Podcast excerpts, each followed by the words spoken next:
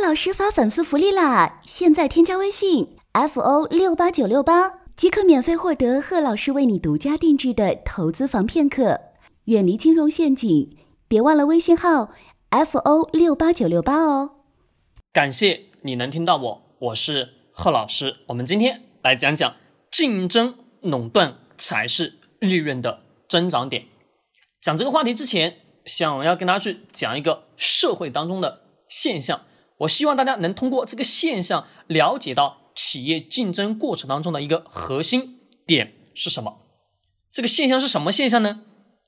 各位，我们站在大街上，或者在某一个商超的超市旁边，或者说我们一些比较老的一些居民的小区，我问各位，你们在买东西的时候，大家会去选择哪个店铺？我们大家会去首先选的什么是这个店铺的名字？我听说过的，比如我们假设你早上一大早起来，我需要什么吃包子？那各位，我要吃包子过程当中，我会首先想到什么？天津的狗不理包子吧？对的。好，在现实生活当中的确有两家这样的包子店，各开的呢，各是开在马路的相对立面。这边这家包子铺的名字叫天津狗不理包子。但对面的这家呢，叫普通的德德源包子。那各位，这两个店的生意是千差万别。为什么呢？一个不是什么贴天津的狗不理包子的这家店，你会发现它的生意什么异常的差。招牌打的是天津狗不理包子这个店铺呢，生意异常的火爆。那各位。这个现象的背后，大家发现的是一个什么样的逻辑存在？两个小的店铺之间的竞争的核心的特性点是什么？最重要的什么是品牌的认知程度？那么在现实生活当中，我们通过这种小的事件，我们去看到了，对我打的是知名品牌的什么名字，老百姓什么就愿意买单，没错吧，各位？比如我们在现实生活当中。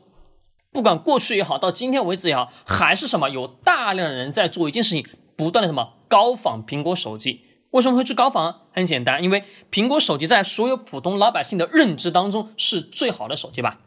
对的，他认为的啊，这个手机是好的。到今天为止，还是有大量的人会去买这种高仿的手机的核心的特性是什么？在这些人群的认知层次当中，他就是认为的这个东西是最好的。好，各位，把这个话题我们拉回来，拉到我们企业投资上，我们得要去思考到一个问题，什么问题？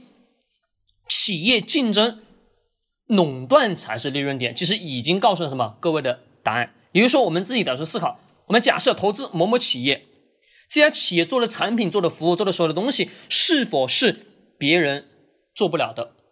比如上海机场，上海机场这家企业拥有的什么是这个？市场当中最好的都市流量圈、商圈啊，各位，其他的某某机场、某某机场能不能打造的出来？能打造出来，但是客户群体的不同、城市利率、消费等等的不同，导致了什么？这个商圈的核心竞争力的不同。那我们得要思考，企业投资过程中，我们是否得要去看这个东西？一定得要去看，这东西也是决定了什么？我能做的这个东西，其他企业做不了。虽然说你是可以做，但是你发现你与我之间几乎不是什么同等级别的竞争。那这个时候你会明显的感觉到，这个有品牌名字、有知名度，况且你能做出来的东西别人做不了，就是能模仿得了。OK，但依然什么还不能取得老百姓的信任。只有你什么在不断取得老百姓的信任，那什么你的竞争力才会是更强的。那么换到企业投资过程中也都是如此。这家企业是否在行业当中产生了竞争垄断？是竞争垄断，也就是我能做的东西别人做不了。那么这个做不了过程中，其实也蕴含着我刚刚前面跟大家去举的这个例子，也包含了品牌的溢价。也就是说，人家只认这个品牌，你说你的好，但 OK，不好意思，我不认识，我只什么去选择我的自我认知当中。